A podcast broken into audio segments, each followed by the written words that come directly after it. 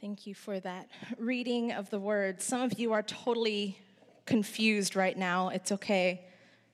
This will be a good service. How good are you at remembering? How good are you at remembering? And not just like remembering to turn off the lights when you walk out the door or remembering to text someone back after they have texted you, but like, how good are you at remembering and looking back? Remembering things that have happened over the course of your life. Some, some good, some bad, some maybe you don't want to remember. When it comes to short term memory, my husband can attest to the fact that I'm not so great. Uh, multiple things that he asks me are responded with the phrase, I forgot. Did you put the clothes in the dryer like I asked you? I forgot. Where did you put the keys? I forgot. Did you send the Father's Day cards that we bought? Again, I forgot. Apologies to my dad because I forget every single year. But when it comes to looking back, looking back at the course of my life, I tend to have a pretty good long term memory. Maybe it's hereditary, or maybe it's because I'm kind of a visual person, but I, I, can even pinpoint my very first memory, talking with my mom, thinking through this, was from around the age of nine months old younger than a year old. I've talked with my mom and I've said, like, this is what I, I remember seeing. This is the house. I, I picture it and I describe it to her. And she says, yeah, sure enough, that's, you were less than a year old at that point. And I remember sitting on the floor and, and sitting kind of in, in front of a window with like a floor to ceiling kind of window and, and seeing the light coming in no one else was around, and I, I remember the light coming through the window and watching the dust in the window just kind of floating there. And I was mesmerized just watching these little dust particles dancing around. And there's no photographic evidence of Jessica watching the dust. It's just me remembering that. I remember that very first memory in my life.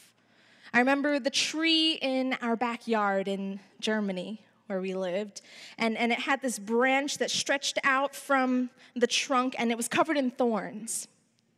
And my brother and his friends used to kind of shimmy across it and try to miss the thorns and not poke their hands. And he would never let me try because if, if I tried and succeeded getting across the branch, he would have to let me into his unofficial little cool club. But I remember the day we were moving from that house, I ran out to the backyard and I shimmied across that branch just so I could know that I could do it. Just to prove it to myself. I remember that. I remember the smell of Christmas Eve every year growing up with my family. The candles that my mom would light, and the smell of hot tea as we'd sit down and have dessert every year, no matter where we were. I remember the first time I lost someone I loved and how I kept the last card she had sent me for my birthday and I carried it around with me. And I remember the way that it still kind of smelt like her perfume.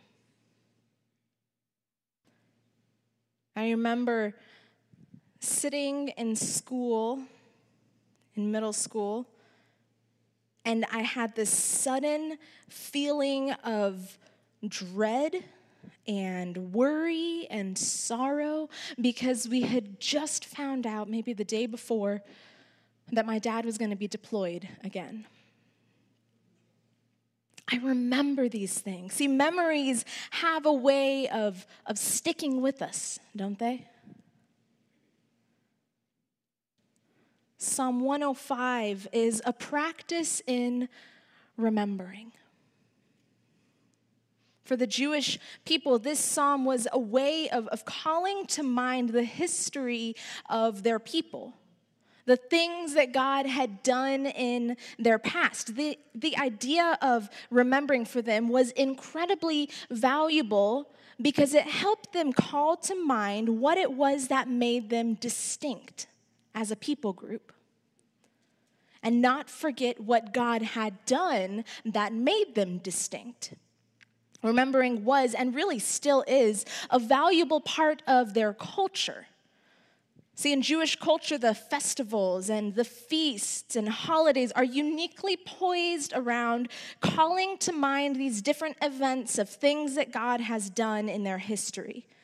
Their time spent in the wilderness is celebrated each year through the Feast of Booths, where they build an actual structure with no kind of roof to remind themselves of the unstable structures and tents that they lived in when they were in the wilderness. Or think about the feast of Passover that they celebrate every year, which is where they remember that God literally passed over the homes that had painted blood on the door frames and he spared their firstborn child. See, these feasts are steeped in rich tradition, even down to the foods that are eaten and the words that are spoken around the table during the celebration of these different holidays. And so, as reading through and, and singing through Psalm 105 is a way to call to mind the history of the Jewish people, really of, of Jesus and his people. And it would open up a door just like stories do, to be able to share those stories and memories with their kids and to teach them.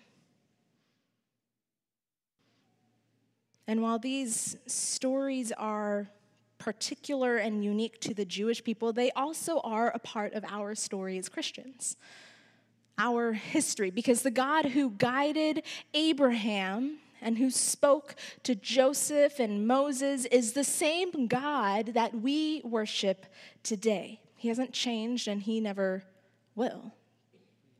And so this morning, we're going to read through Psalm 105. In fact, if you have your Bibles with you, this is going to be a great Sunday to open that up to Psalm 105 and follow along. And Psalm 105 prompts us to remember how this unchanging God has shown up not just in the past, but in our own lives. And this remembering calls to mind God's goodness and his faithfulness.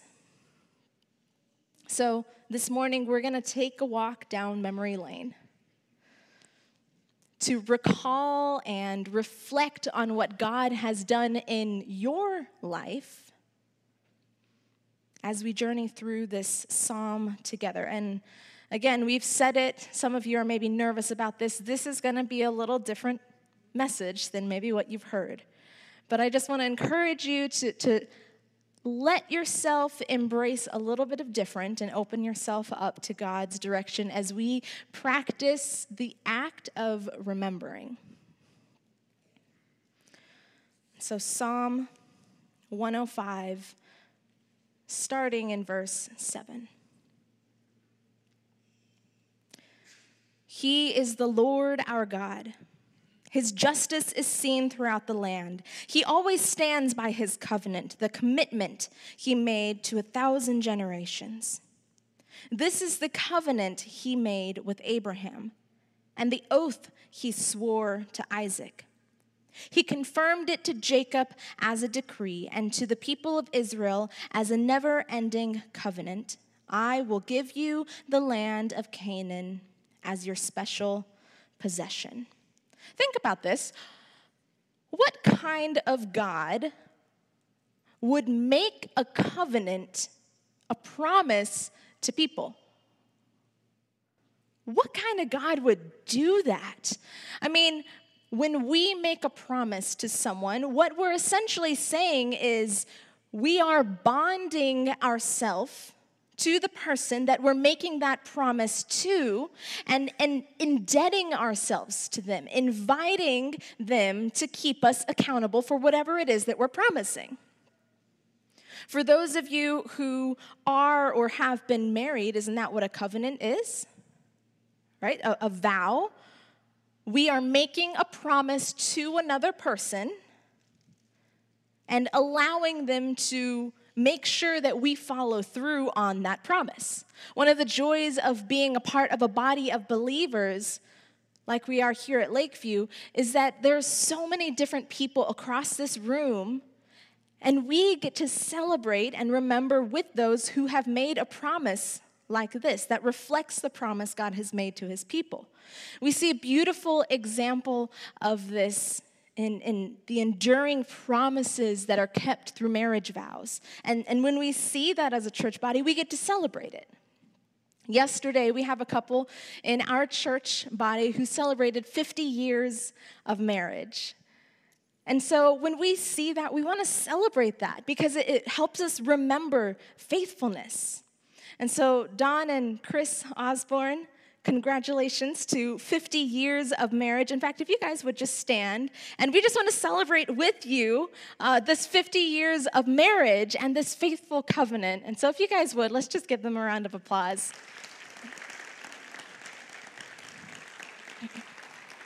We're just giving them a gift to just say, thank you for demonstrating this example of faithfulness to us, because this is a promise, a covenant that has been kept. For 50 years, this promise has been kept. And these human examples that we get to celebrate, that we get to see, remind us. And they're beautiful they're inspiring. But how much more the covenants that God makes to his people?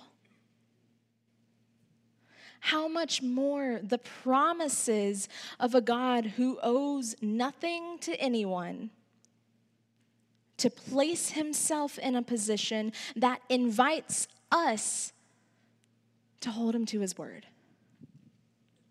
See, and God didn't stop at just making promises to people like Abraham or people that we read about in the, in, in the Bible.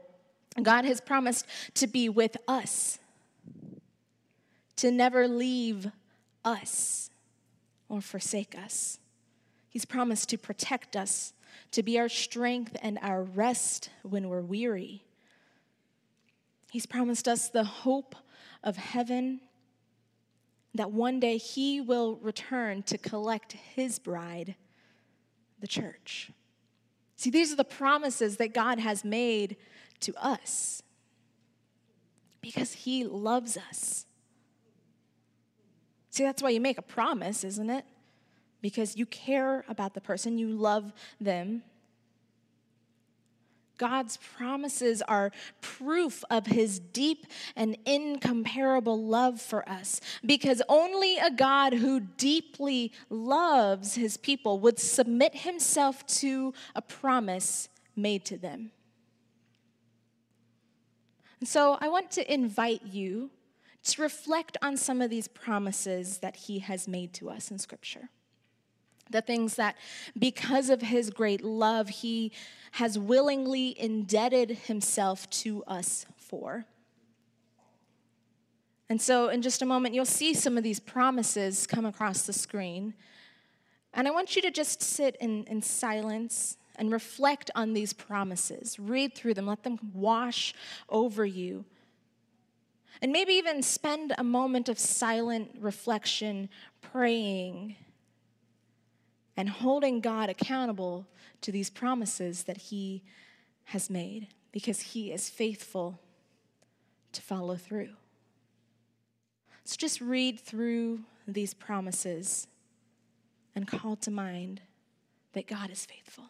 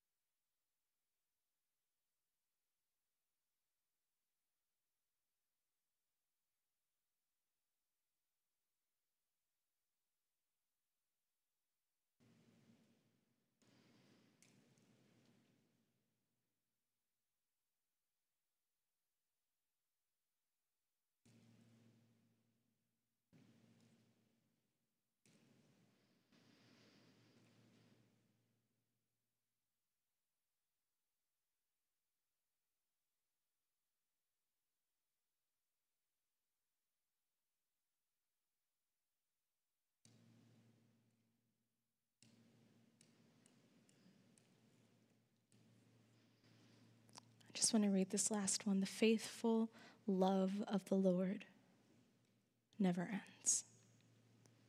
His mercies never cease. Great is his faithfulness. His mercies begin afresh each morning. God is the God of the promises. Psalm 105, picking up in verse 12. He said this when they were few in number, a tiny group of strangers in Canaan.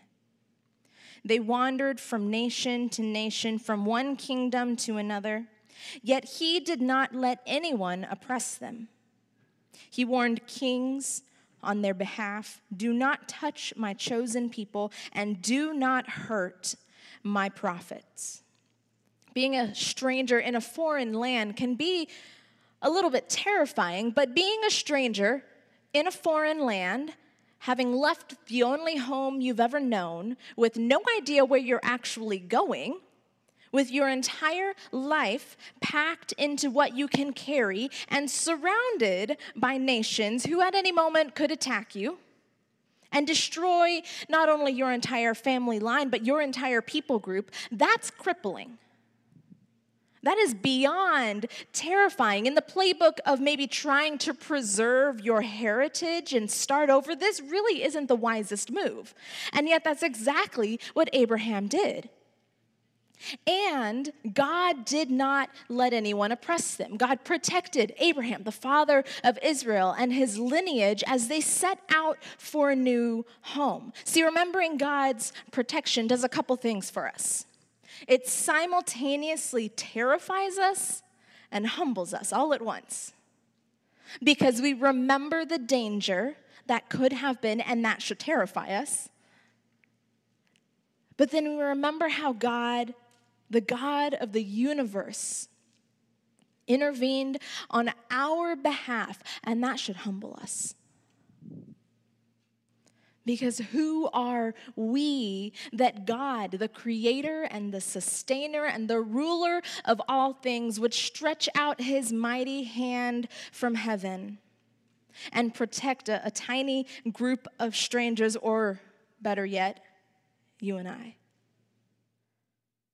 And stories of God's protection are one of those things that instantly magnify God's glory. They, they shine a, a spotlight on who God is because we realize on our own, in our own power, we are hopeless and defenseless, no matter how strong you think you are. And I'm sure there's some strong people in the room. On your own, without God, you are hopeless and defenseless. But God is able to protect. No matter if we're starting a new journey into an unknown or walking through the same thing once again over and over. Whether we're surrounded by a crowd or we're sitting with nothing but our own thoughts. And because these stories of protection bring God such incredible glory, I'd like us to take a few moments sharing those stories just with the people who are near you. If you're not near anyone, maybe scooch closer so you can talk without having to yell. But spend a couple minutes remembering God's protection in your life. Think back.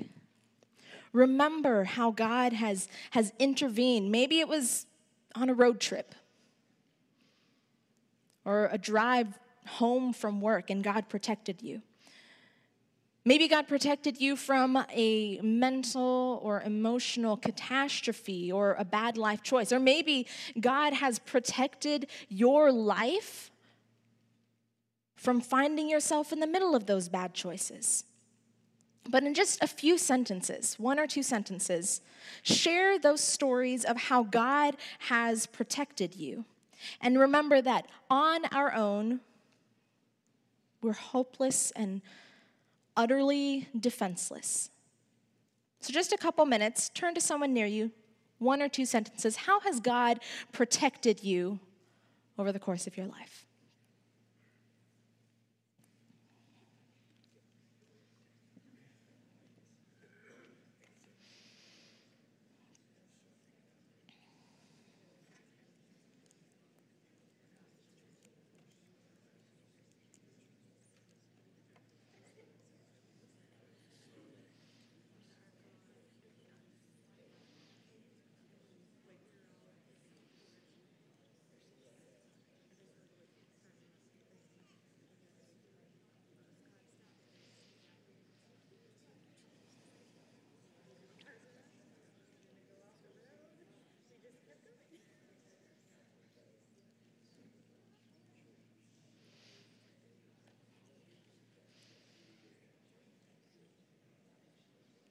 Just a few more seconds, one or two sentences.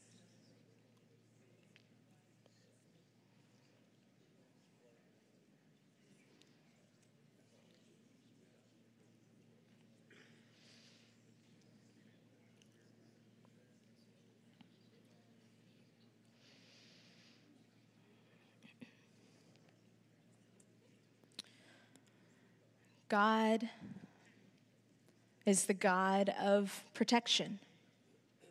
Amen? Amen. Psalm 105, picking up in verse 16. He called for a famine in the land of Canaan, cutting off its food supply. Then he sent someone to Egypt ahead of them, Joseph who was sold as a slave. They bruised his feet with fetters and placed his neck in an iron collar until the time came to fulfill his dreams. The Lord tested Joseph's character. Then Pharaoh sent for him and set him free. The ruler of the nation opened his prison door. Joseph was put in charge of all the king's household. He became ruler over all the king's possessions. He could instruct the king's aides as he pleased and teach the king's advisors. Then Israel arrived in Egypt. Jacob lived as a foreigner in the land of Ham. And the Lord multiplied the people of Israel until they became too mighty for their enemies. Then he turned the Egyptians against the Israelites, and they plotted against the Lord's servants. Some memories are wonderful and beautiful and, and picturesque, and others are hard to remember.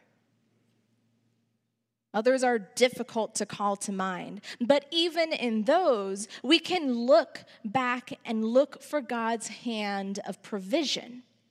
We're the story of Joseph we realize just how abundant God's provision was. See, first, he provided a leader, Joseph. And you might say, okay, well, that's not really providing as much as it was just God turning his story around. But think about it without Joseph, without his leadership, everyone in Egypt, in Canaan, Joseph's own family would have starved. But God provided leadership through this person, Joseph. And then after that, he provided seven years of plenty. Seven years where they had enough to be able to store the food away so that when the famine hit, they had food to eat. And then when that hit, God provided Joseph wisdom and how to lead the people in saving up the food. And then after that, he provided, once again, blessing and fruitfulness, all as a part of his plan for his people. And here's the key to God's provision He was able to provide all of those things because they already belonged to Him. All of those things belong to God. They are His to give. And so often we float through our lives aware of the times when we have been in need and the times when we weren't. But do we regularly remember to thank the God who gave it all? See, our culture is, is quick to, to congratulate us on the hard work that we have put in to earn the living that we have. Our, our culture applauds that. But at the end of the day, we have nothing that God has not given us. We have nothing that God has not given us. That's why when we take our tithes and offerings, we say we are giving back to God because it already belonged to Him. And so I want you to take a moment to remember to think back through your life. I'm not going to ask you to talk to people again. I know that was scary. Um, but if you have a piece of paper, if not, you can just think through in your mind. I want you to silently thank God for what He's provided. Just jot down a list of all the things He's provided in your life. I know there's lots of kids in the room. You should have gotten little kids' kits. You've got some paper and, and stuff to write with. You can make a list too of the things that God has provided for you in your life. And so just take a moment, jot down what has God provided for you? Or just remember Think through what has God provided? And then just take a moment to thank Him. What has God provided? Just take a moment to think about that.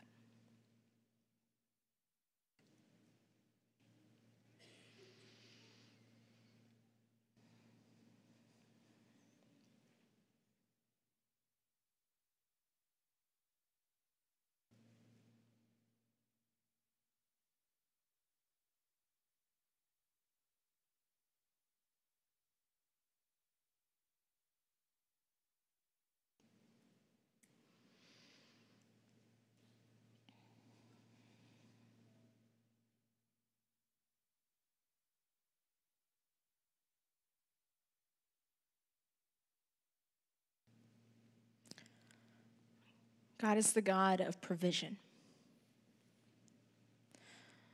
Psalm 105, starting in verse 26.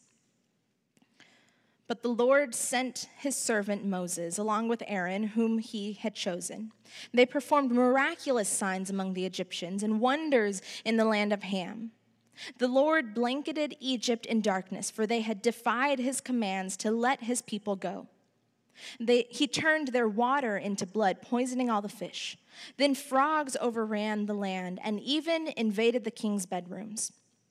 When the Lord spoke, flies descended on the Egyptians, and gnats swarmed across Egypt. He sent them hail instead of rain, and lightning flashed over the land. He ruined their grapevines and fig trees and shattered all the trees. He spoke, and hordes of locusts came young locusts beyond number. They ate up everything green in the land, destroying all the crops in their fields. Then he killed the oldest son in each Egyptian home, the pride and joy of each family. Think back, remember, recall what is the most powerful thing you've ever witnessed in life? The most powerful thing that instantly made you realize how small and weak you are. Maybe it was a, a, storm that destroyed everything in its path. Or maybe it's a person whose words and actions and opinions seem to be plastered and revered around every corner. Or maybe it's a mountain whose power is felt in its ability to withstand time and, and weather. And, and when you stand at the foot of that mountain and look up, you realize how small you are. See, it's difficult for us to grasp how powerful God is because we don't see him like a bolt of lightning across the sky or a snow topped mountain. We don't hear him the way some figurehead is speaking on TV. But God's power far surpasses any power we could ever imagine. And these plagues that the Egyptians experienced, that the people of Israel are remembering here in this psalm, were visual and felt and humbling reminders of God's power more than any force of nature or any other God. And not only that, but God demonstrated his power over the grave and death itself. See, because he alone is the author of life, he alone holds the power of life and death in his hands. For the people of Israel, this was probably one of those most significant stories that reminded them of that. But for us today, we have a greater reminder of God's power over life and death. We have the cross. We can recall how the God of the universe sent his son to die on the cross, to submit his power and authority to death and then to actually conquer death itself because death has no hold on him. As a church, one of the ways that we actively remember his power and this act is through what we call communion, a simple reenactment of the supper that Jesus had with his disciples before he died, where we remember what Jesus did on the cross how he demonstrated both his human and God nature. And so on your way in, you should have received a little cup like this. And if you didn't, just raise your hand and we'll have someone bring one around to you so that you can participate in this part of the service with us. And kids, you can actually participate in this too if you have accepted Jesus as your Savior. So if you're a kid and you didn't get one, pop your hand up and we would love to bring one to you as well. But these cups have just two parts, and so we're just going to start with this top part in just a moment. I'll make sure everyone has a cup here. A few more people waiting on a cup.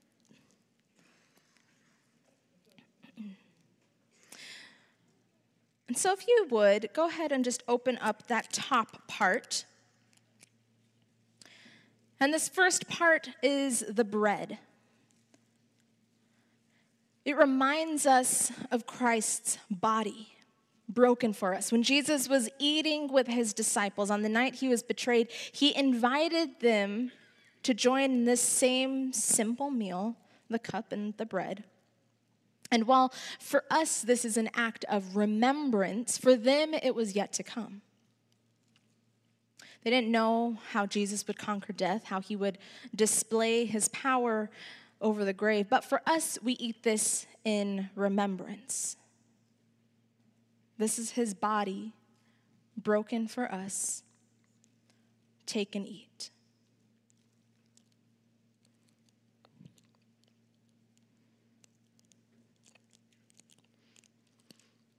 After this, Jesus took the cup and he said, This is my blood, which confirms the covenant, the promise between God and his people. It's poured out as a sacrifice for the sins of many. And he said, Drink of it, all of you. And though they could not have known the power of his blood being spilled so soon after this regular meal, they took the wine, the cup, and they drank. This is my blood poured out for the sins of many. Take and drink.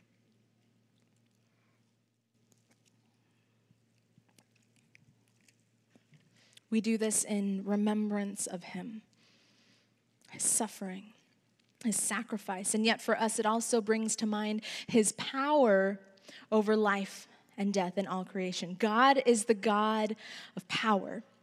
Lord, we thank you for your sacrifice. Thank you for setting aside your power for our sake. Use this act of remembrance to fill us today with more of your grace and your power. Lord, we pray this in your name. Amen.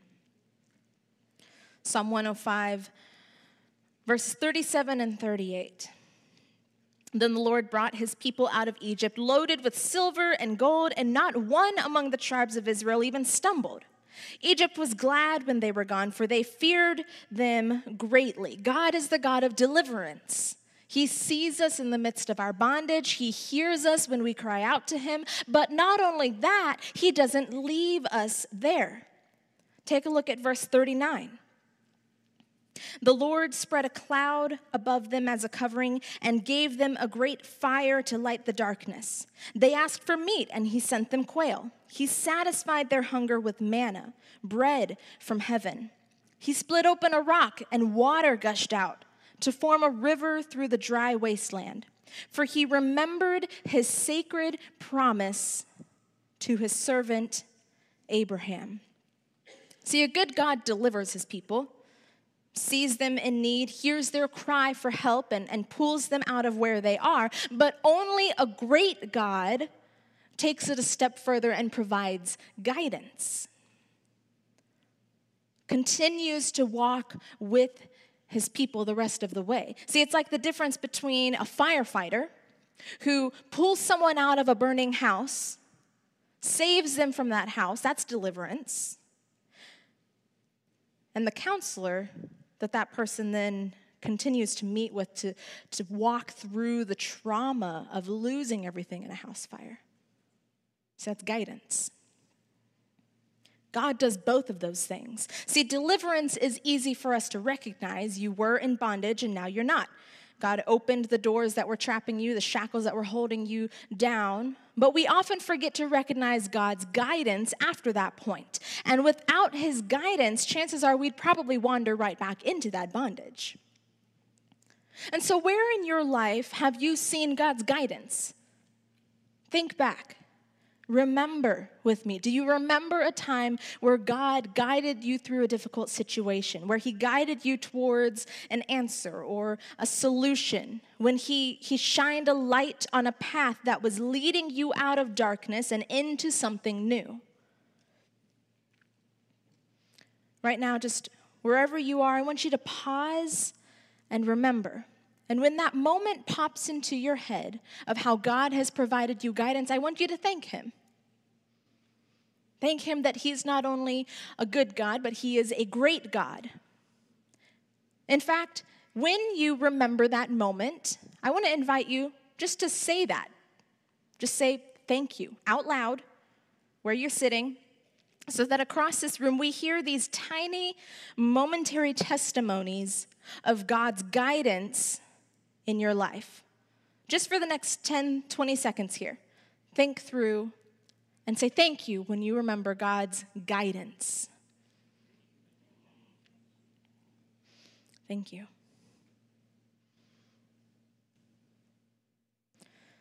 I love the way this psalm of remembrance wraps up how it brings all these stories, all these things that God has done, kind of back full circle. It says, God did all these things for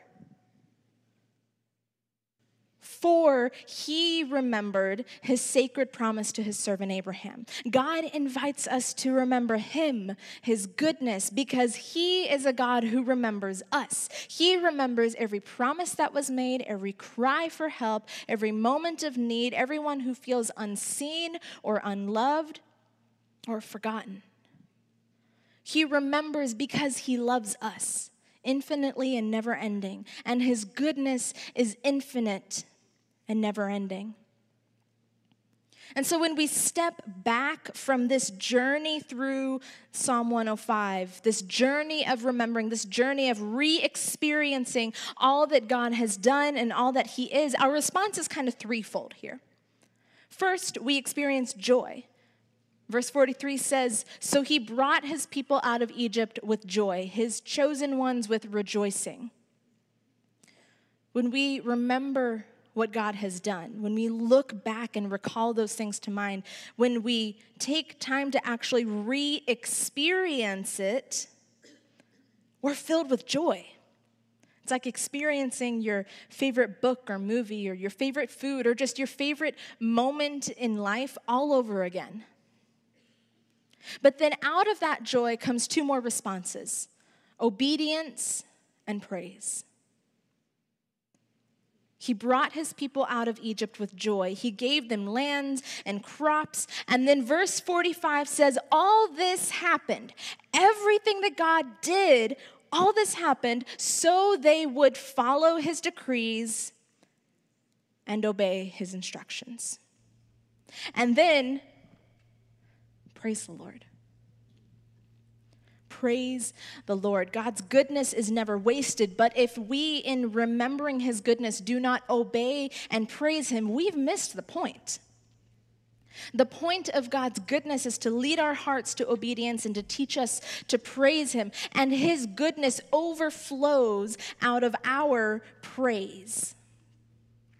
And so today, we intentionally flipped the service so that we could close our service with a time of singing praise of rejoicing, not because that's just what you do at church, but because we have actually taken time to remember what He has done in our lives. And that remembering seasons our praise with an extra hint of gratitude and joy. Because we've actually called to mind why God is worthy of our praise. God is worthy of our praise because he is faithful and he is good. And so, if you would stand and sing with me as Psalm 105 ends, praise the Lord. Let's sing together.